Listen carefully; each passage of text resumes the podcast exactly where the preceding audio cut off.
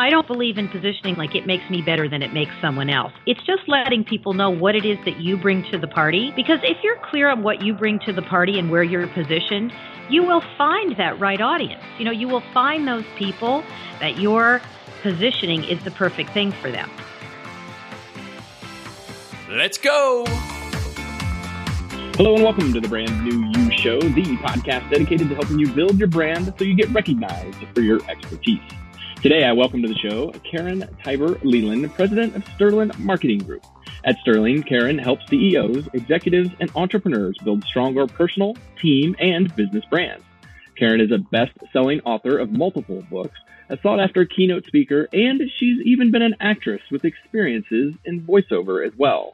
Karen, it is absolutely my pleasure to welcome you to the Brand New You Show. Well, thank you so much. You have a pretty great voice yourself for voiceover. Well, that's why I do podcasting and not TV, because I've got the face for radio. All right, I want to get you started with a question that I always ask all my guests, which is totally unrelated to anything else that we'll talk about today. But that question is, if you could vacation in only one place for the rest of your vacation days, where would you go? Hawaii. I used to live there. I've been there a few times. I own a condo there. I just find Hawaii an incredibly peaceful and relaxing place. So I'm curious, Karen, how did you get your start in the whole branding space? Well, you know, for a lot of years, I was a management consultant, and I did work on leadership development and customer engagement and employee engagement. And as it turns out, branding is really a part of that, because when you're talking about, you know, employee engagement and customer engagement, it's how the company is being represented. And so I found more and more I was working with the marketing teams and the communications teams and the branding teams in the organizations. And I just realized that I had a huge passion for that topic, and I was good at it. And I was the person in our company responsible for branding and marketing. And so just I sort of organically found my way into it. And about 10 years ago, I realized that I was less interested in the in-depth, heavy-duty management consulting part of what I was doing, and I'd become way more interested in the branding and marketing side. So that was how I ended up here. That's awesome, and it's good. That actually shows self-awareness on your part to understand that you didn't like one versus the other and to make the move to the one that, you know, suited you best. There's a lot of people I know who may recognize that, but they choose to not do anything about it. And I don't think it was so much that I didn't like it, is that it's that I done it for so long that I felt like there wasn't any more challenge in it, and there was more challenge in this. Okay.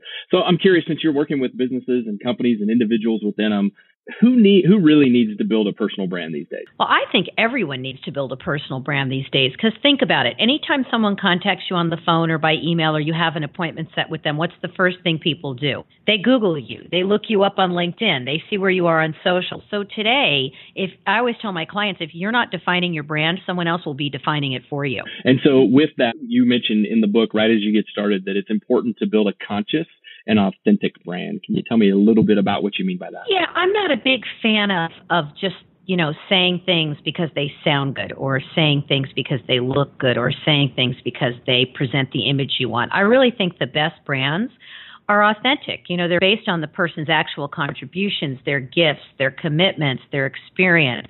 I think when people stick true to that, their brands read the truest. Speaking of truest brands, one of the things that you talk about right out of the gate is that there's kind of a new branding and marketing mindset that exists today, where, you know, it used to be people thought Oprah was it, and today it's something a little bit different. How have you seen that landscape change over the last few years? Well, you know, Oprah obviously still pulls weight. I actually have a client that's going to be on Oprah Super Soul Sunday this week. So Oprah still pulls weight. But in the old days, you know what? It was really, if you got on Oprah, or you got on Good Morning America, or you got on The Today Show, or you got on, you know, CNN, it was considered huge, because that was big exposure, and that was really the way you separated yourself. It is still obviously a great idea to be on those things. I'm not knocking it. I try to do those shows whenever I can. But the reality is that today it's not really about the big hits. It's about being consistent. If you are consistent and you find the right audience and you target the right audience and you communicate in the right way to that right audience, you can be absolutely successful without ever being on a major TV show or covered by a major newspaper. Is it possible to be on like a big show like Oprah and not have it be successful? Well, that was the other thing that I was going to say. I have had several clients, not clients, but people I know who've been on those shows, and they were shocked that it did not produce the vast amounts of business they thought it was going to, or the vast sale of books they thought it was going to. So it's not a guarantee that being on those shows is going to produce a breakthrough in your PR, your branding, your marketing, et cetera. It's really today about a marathon, not a sprint. It's almost like now today it's probably better for your brand, or could be better for your brand, if you were able to have a very popular pin on Pinterest, for example, versus being on a popular morning TV show. Yeah, and I've interviewed one person where she had a product called the Cami Band, and they were on the Today Show, and it produced a very significant amount of hits, but then they got a hit on Pinterest, and it produced about 10 times as many hits to their website. So the old rules really don't apply as much. That's amazing. Just to think about that at a high level, that's pretty amazing that type of switch, that social media has allowed for that type of switch in the old media space, if you will. Yeah, and I think it's a needle and haystack phenomenon. It used to be it was really hard to find people, and today with the internet and social media and keyword optimization and make it yourself media, you can be found much, much, much easier if you're consistent, persistent, and smart about how you approach it. As we move deeper into your book, one of the couple things that really stood out to me, in addition to the brand mapping strategy, was also kind of the marketing mastery pyramid that you put together, as well as the quiz that comes at the end. And I'll let you know my score here in a second. But okay. You divide the pyramid kind of into three spots. You've got a platform development phase, and then a brand and buzz building phase, and then thought leadership or industry leadership. So when you're getting started at the very beginning, and you're basically at the bottom of the pyramid, so you're in the platform development phase, which in your mind comes first, a website or development of your brand message? Development of your brand message. Because I can't tell you how many people I know get a website done, and then they go, this website just doesn't really feel right. And it's because they didn't define the brand message. I had a client who was really tall guy, right? Tall, husky, big man. His personality was a very in-your-face kind of personality, and he had a website designed, and he said, this website just doesn't – he was an executive coach, and he said, this website just doesn't feel like me. And when I looked at the website, I said it was all like pastels and trees swaying in the breeze, and I'm thinking, well, it doesn't feel like you because it totally doesn't reflect your brand at all. So really deeply articulating your brand. And in my world, in the brand mapping strategy that I created, and that's just one model. There are other models, obviously, that are just as legitimate. But in the model that I created, the brand mapping strategy, there's really 7 key ways you have to define your brand. And when you know what that is, then you can start to develop a website. And by the way, it's been my experience that it usually saves people many, many months and a lot of money when they do that first before developing a logo, colors, fonts, a website, etc. Yeah, when you described that person, I was immediately in my mind. I started picturing, red of a color, colors, or blue, something kind of more bold that stands out when you go to the site. I was definitely not thinking about palm trees and pastels. Exactly. So when you're defining your message. I know sometimes it's very difficult for people, especially if they try to do it themselves, to be clear about what it is that they stand for. Do you find that to be the case as well, as that many of your clients come to you and they know what they're about, but they may not be super clear on it, as in they have a difficult time explaining it to others? Yeah, I think it's really hard to articulate this for yourself.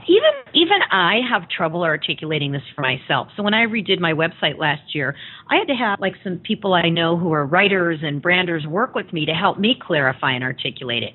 It's just not easy to see through the inside of your own eyelids. So no matter how brilliant you may be at branding or marketing, it's tough to do it for yourself. So I think a lot of my clients, they can feel it. They sense it and they feel it, but they have a really difficult time understanding it from the point of view of how to articulate it, which is, that's why I wrote the brand mapping strategy, was to give people a way to start to understand how to design their brand from the point of view of how they talk about it and articulate it. Do you think it's important for, business leaders, CEOs, senior leaders with a company to have their own website? Because a lot of pushback I get is, I don't really need one. It's not going to help me at all. Do you see that a mindset with some of your customers too? I do see that mindset. And, you know, there isn't a strict answer to that. There are clients for whom I'm firmly convinced that as a CEO, they need their own website. And there are clients for whom I'm firmly convinced that as a CEO, they don't need their own website. It has a lot to do with if they're going to speak or if they're writing a book or what other avenues they're pursuing that are on parallel with their business. It's not a yes or no answer. It really depends on the situation and the client. So when somebody does need a website, what role do you see that playing? You know, with social media being so prevalent today, how does a website fit into, you know, the overall brand strategy? Well, you know, websites are, it'd be like not having a phone, right? In the old days, it was like if you didn't have a fax. But now it's like if you don't have a phone, for those people that remember what a fax is.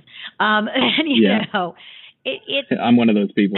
I was talking to a reporter the other day for a fairly large magazine. And she was telling me, we were having a conversation about how she finds her sources. And she said, you know, she said, I get referred to people all the time as sources. And she says, but what happens is the first thing I do is I go and I look them up on LinkedIn, and then I go and I see if they have a website. And she says, and if they don't have a website, I'm not likely to use them because that's what makes you legitimate today. She says, but so many people I go to do have a website, but even though they have a website, it's so poorly executed that I can't use them as an interviewee, as a source, because if readers read the piece and then go to their website, I'm going to look less legitimate. That's interesting. Really what you're talking about when you're talking to reporters and going through that, you're talking about kind of the second step of the pyramid, which is brand and buzz building.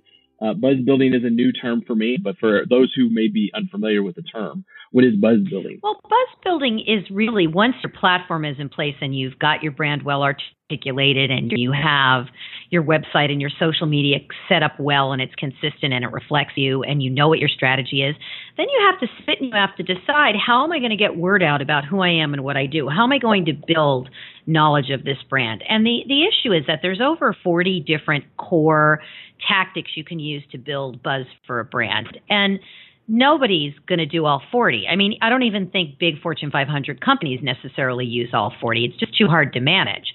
So it's really deciding of those 40, which are the ones that are the best for you given your time, your resources, your talent, your audience. You know, where does your audience consume their information, your demographic, and it's sorting all of that out. I think one of the biggest mistakes that I see people make is they don't come up with a strategy first. So, you know, I won't even begin to implement a brand building campaign for a client until we've sat down, done the research, and written a strategy for them to start, because otherwise it's just a waste of time and money. And I mean, in my own practice, what I've seen is that having a strategy saves people anywhere between 6 months and 2 years worth of wasted effort, and it saves people on the low side $30,000, and I've seen it save clients as much as $3 million. Wow. Wow. So, I mean, you're definitely an advocate of not trying to be everywhere. Absolutely not. I think that's the worst strategy you can have, is to try to be everywhere, because then you're doing everything not very well, and it's not even going to get to your audience. Yeah, you can divide yourself up in so many. You can only divide yourself up in so many ways, right? And if you try to be everywhere, your message, I think, gets diluted, if not heard, if not missed over or skipped over. Completely. Well, and not just diluted, but it's very hard to do everything well. And your audience doesn't, like, for example, I don't do any business brand building really to speak of on Pinterest, because my audience doesn't live on Pinterest. I use Pinterest for fun, but I don't use it for a major brand building for my business. Now, I do use LinkedIn and blogging for my business because that's more consistent. So trying to use everything it just weakens your brand, actually. Interesting. Do you blog on your website and LinkedIn and as well as other places, or do you just try to concentrate on one place? You know, I don't. I blog for Entrepreneur. I'm just starting to blog for Inc. I blog for Forbes sometimes. I have links back to my site from all of those places, and I blog on LinkedIn. And then on my own blog, I'll post. I wrote a post today here, and then I'll do a link. I just find that it's for the audiences I'm after. It's got more credibility, and it's better for me to write for those places and get links back to my site. That makes a lot of sense. It's hard to build your brand if you're only doing it on your website, especially when you're getting started. Right. Because nobody knows who you are or where you're at. So then the last step on the pyramid is we kind of finish this up, and then I want to dive into the brand mapping strategy, because these are the three levels of what we do, and then the brand mapping is really how you get there. You talk about thought and industry leadership, and thought leadership means so many different things to different people. What does it mean to you? Well, thought, everyone who calls me wants to be a thought leader, and my not so joking comment is, but first you have to have some thought. Makes sense. To me, a thought leader is someone who's really at the leading edge of their field, their business, their field, their industry, their category. And these are the people that are not just regurgitating what's being said, but they're actually creating new ideas. They're pushing the boundaries. They're not just experts, they're beyond experts. It's one thing to be an expert. It's another thing to be a thought leader. An expert is someone who really deeply understands their area. A thought leader is someone who's taken that expertise and moved it to the next level by adding new thinking to the field. And that's what a thought leader is to me. Like they create a brand mapping strategy? Hey, maybe. But also it's somebody who the media looks to comment on things that happen, as an expert, also as someone who's got a real lay of the land. That's one of the ways that you're a thought leader in the world, is that you get called on by media. Okay, let's move into the brand mapping process. And really, this is, I love this piece of it. And I think this gets to what you talked about earlier, which is you got to build your brand before you go put a website and do all these other things that are out there. And this is really how you get there. Can you just, at a high level, overall, what is the brand mapping process about? Absolutely. I started working with people, and one of the things I discovered was a lot of people were defining their brand by this very kind of classic elevator pitch, right? The 30-second, here's who I am, here's what I do, which, by the way, I think is a very important and useful thing to have, but I don't think it's the only thing you need. So as I started working with people, I started realizing that there was a much sort of, but below the tip of the iceberg, there was a much deeper, more defined way that you needed to think about and articulate your brand. And in the course of working with people over 10 years, I developed this model called the Brand Mapping Strategy, which, again, the book, obviously, it's called The Brand Mapping Strategy, Design, Build, and Accelerate Your Brand. It's based on that strategy. That's not all that's in the book, but it's based on that. And there are seven really kind of key areas. And you could be a CEO, an executive, a startup founder, a small business owner, a job seeker. You could even be a team. This strategy, these seven things apply to teams as well. I've helped teams define brands and businesses define brands. And there's really seven things. And just to give you an overview, the first one is the anchor statement. That's the go-to description of who you are and what you do. That's the one that's sometimes referred to as the elevator pitch. Then there's the second one is the unique branding proposition. What is it about what you do or how you do it that makes you unique, distinct, special? What really sets you apart? Then the third one is the brand tone and temperament. What's the consistent mood or tenor or quality or character or manner that you bring to all your interactions? And then the fourth one is, what's your brand energy? What can you be counted on to contribute in all circumstances and at all times? And then the fifth one is, what's your signature story? Why do you do what you do? What's the essential story that brought you to this place?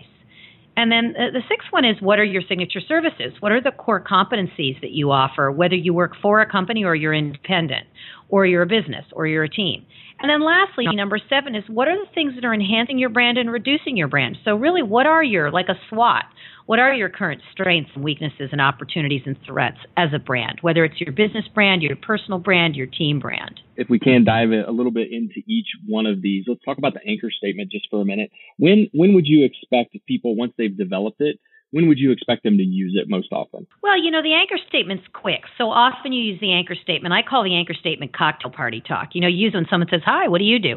So it's when you have those short introductions, either at a conference or a cocktail party or a meeting, or when you've met somebody for the first time or are standing in line at the movies.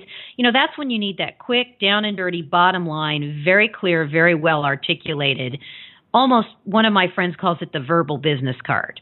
That's when you need your verbal business card. That's when the anchor statement gets used. Interesting. I like the verbal business card. You've got, you kind of break it out too into three elements, the be, the do, and the have. Can you explain a little bit about what that means as it relates to your final statement?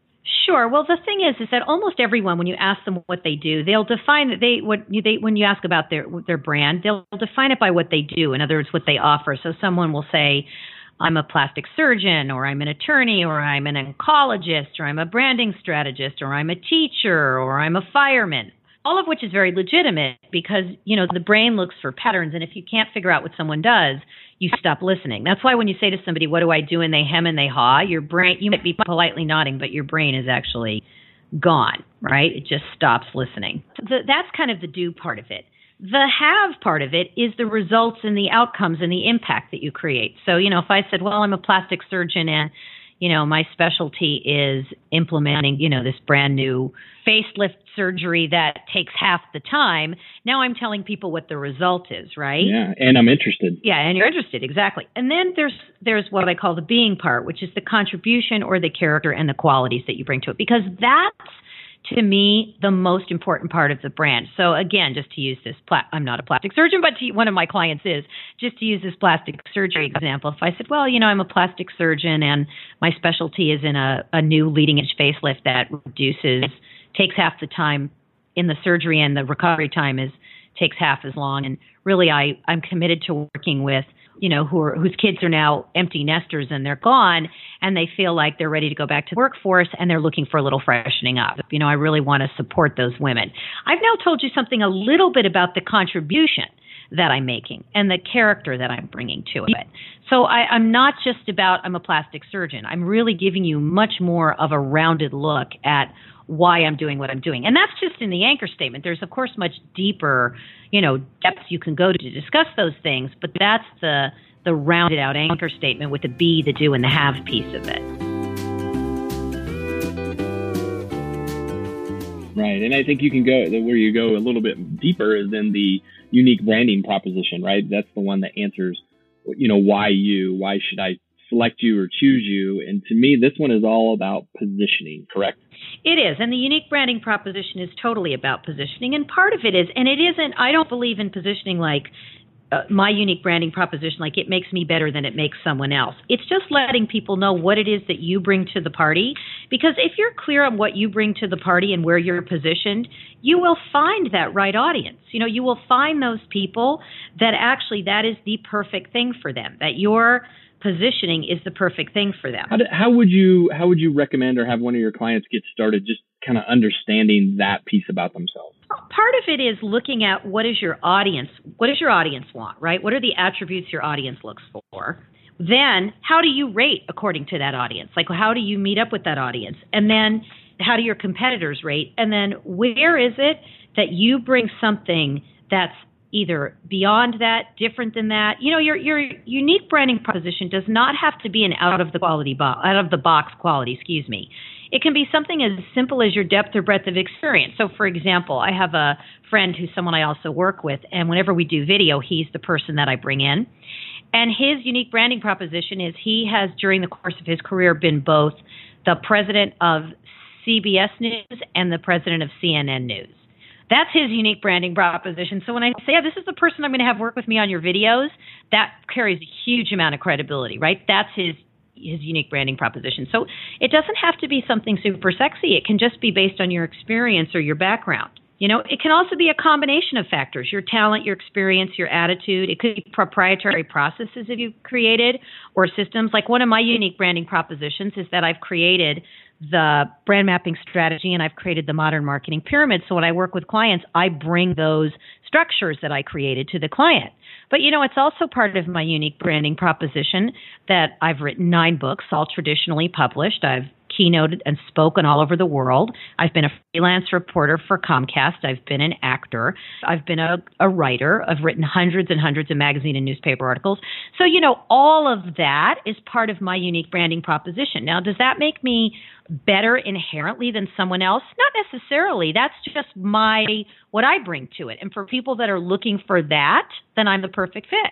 For people that are looking for something else, I'm not the perfect fit. And that speaks very clearly to your credibility too. And if somebody's going to do business with you and they see all of those things, they can immediately check a lot of boxes of, we'll say, doubt or questions that they may have in their mind, and they may just all go immediately away because you bring that unique branding proposition to the table. Yes, and it's important to understand other people bring other unique branding propositions. Like I had a client recently that I had someone who was looking at working with me and came down to myself and one other company, and they went with the other company, and I asked them why, and they said, because they're a really large company and we want a large company.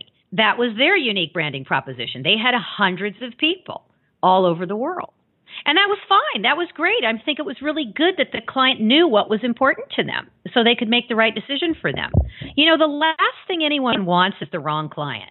You never are served, nor is your client served when you get a client just to get a client. You're not the right person for them or they're not the right person for you. Yeah, and I think too many people overlook that, especially when you're getting started with your business. You're just looking for anybody who... anything. You know, anybody. Any warm body that will write you a check. Right. And I think as you build your credibility and you figure things out, I think it becomes easier for you to make those, we'll say tough decisions. But I'm sure in your case now, you've been doing it so long, they're not tough decisions. They're just the right decisions. Yes. And I know, and I have a feeling for them. So I know when someone feels like they're the right client or not. The next three were the ones that really, when I read through them, I thought, I've never really seen these before anywhere else, and at least not in the way that you've described them. And the one I found most interesting was brand, tone, and temperament. And we touched a little bit on that, I think, with the example that you gave a little while ago, where the guy was kind of more of a bold personality, but his website didn't reflect that. But when you talk about brand, tone, and temperament, what are we getting to? What are we talking about? You know, we're talking about the fundamental character, the disposition, the outlook, the spirit. You know, the quality that we bring. And usually, by the way, that's something we can see all the way back to our childhood. You know, it's almost our brand personality or character or mood. In terms of a business, you can definitely see that brand personality playing out daily. I mean, think about how Apple is known for their friendly, innovative design, and Disney's known for their family-oriented fun, and, you know, Walmart's known for basics at value and price. And the thing about understanding your brand's core personality is that, or your personal, either your brands or yourself or your teams, is that you want it to be consistent, but it also does impact your brand identity. You know, what colors you use, the logos you use, the fonts you use, the web design and layout, the business name, the images you pick, all of that stuff is impacted by really having a clear sense of what that brand tone and temperament is, what that brand personality is. And a lot of people, interestingly, do not think through that. I don't know if they know they're supposed to. Does that make sense? Yes, and I think that's Ryan, I think that's such a good point. I'm going to steal that for the future. No. I don't really think people realize that they're supposed to think that through. I think what happens is they get caught up in, well, my web designer said mauve was a really popular color this year, and so then they go with that. Right. Instead of really realizing you have to actually think through at a deeper level, what is this brand personality? What is this brand tone and temperament? Yeah, I remember several years ago I had an executive coach as kind of my entry foray, if you will, into personal branding. And she asked me to pick a color that matched my personality. And I had no idea what she was talking about.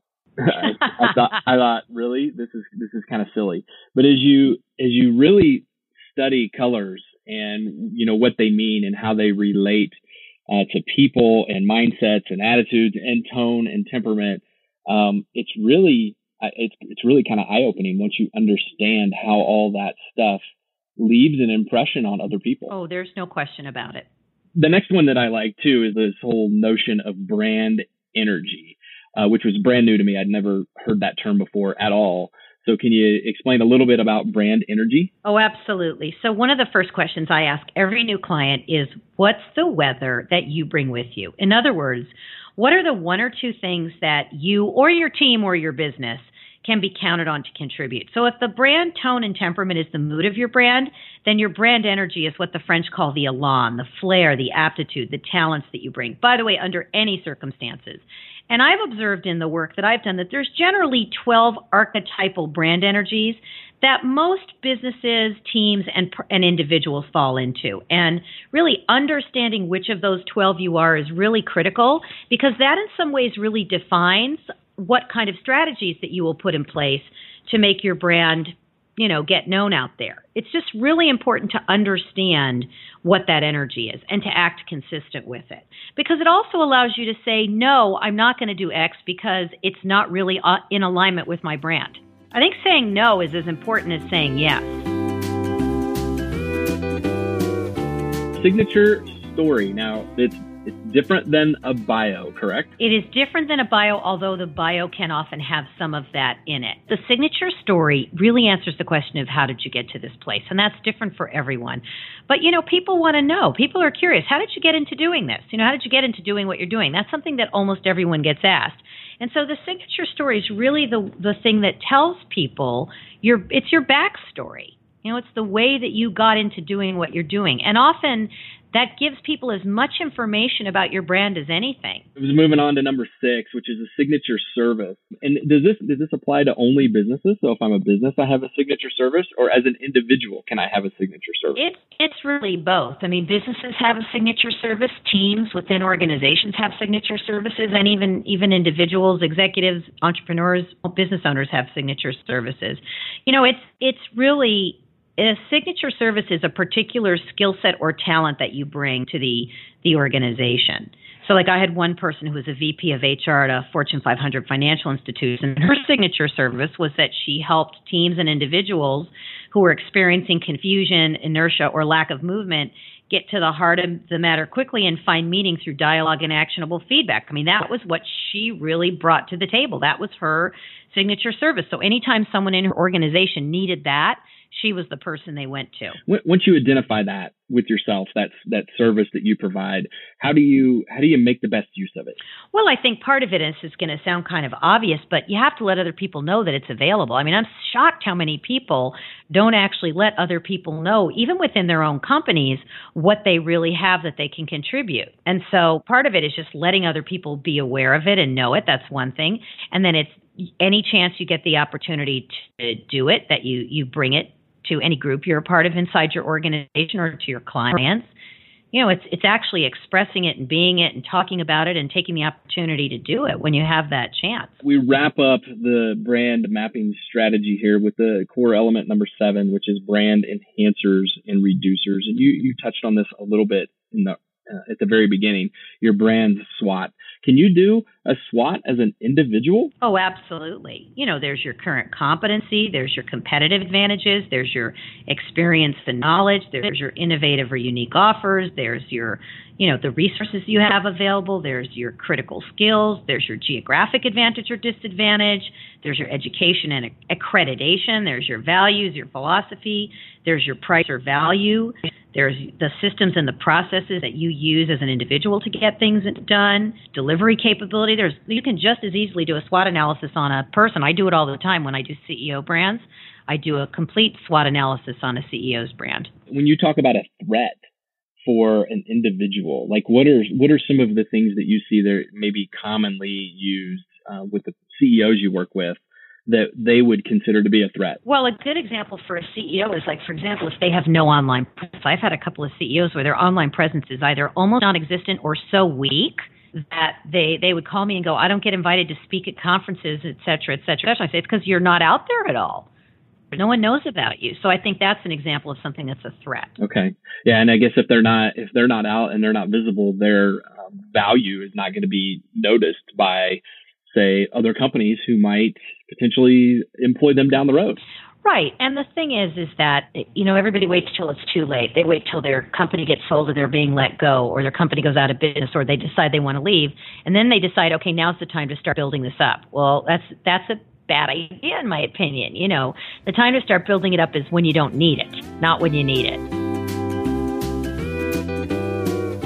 As we talk about the brand mapping strategy, you list 4 steps out. There's the understanding the tactical landscape, determining which approach you're going to use, then implementing it, measuring and pivoting as needed is step 4. When you talk about the tactical landscape, what are you referring to? Well, the tactical landscape is really those 40 things that I was talking about, those 40 different potential tactics that you can take. Everything from advertising to YouTube to blogging to podcasting to video casting to affiliate marketing to influencer marketing.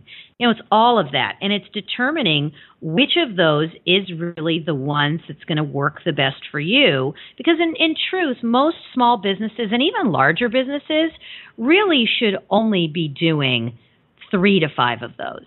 if you're a medium size or a small business, because you can't really manage more than 3 to 5 of them. So obviously we're going to select the ones that fit for the audience, like we talked about before. Then we're going to implement those strategies. The last step is measuring success and pivoting as needed. How do you measure success of some of these activities? Say, speaking happens to be one of them. How do you measure the success of that? Well, that's a really great question. And I'll tell you, this is one of the trickiest things of this whole thing, because I have literally had people call me and say, hey, I want to do a press release on X. And if I do a press release, I want you to tell me how many new clients can you promise me am I going to get out of the press release? And I always cock my head to the side like a cocker spaniel and go, what? Huh? And I try to explain to people, it just doesn't work that way. Part of the problem is that we are in this crazy kind of short-term measurement of social. Like, well, if I have this many Facebooks, what's going to come out tomorrow? And the truth is that it's more about creating a consistent, ubiquitous message and then getting out there and being found. So, obviously you measure over time, does your business increase? Are you filling the pipeline? Are you getting more people who are coming to your website and looking at you and asking for information? And then are you closing a greater percentage of those people? Because if those two things happen, if you increase the flow of people who are coming to you, who are qualified, and then you increase the number of those people you close, you're going to do more business, and that's a good measurement, right? But there can be a lot of factors that go into that. And so it's not as black and white as just you put one in, you get two out. It's a little bit more sophisticated than that. And so I always tell people, over time you measure it by, are you getting more increase in flow to the pipeline? Are you closing a greater percentage of people, or are you closing them easier or more quickly, right?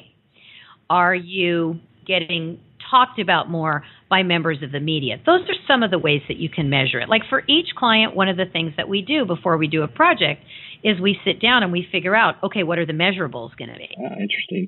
I guess I kind of looked at it as you were talking. What popped into my mind was, what you're really doing is you're building brand equity, and like the equity in your house or a home, it takes a long time before you build up a good amount of equity. You just don't do it right with your first payment. Right. Right. And I've had clients I got hired by someone earlier this year who I ended up not working with after a period of time, because they were very, anxious and angry about, they had hired all these people and they hadn't produced anything and they'd spent all this money. But when I did the research, it was like they really weren't doing the right things. That was the wrong strategy.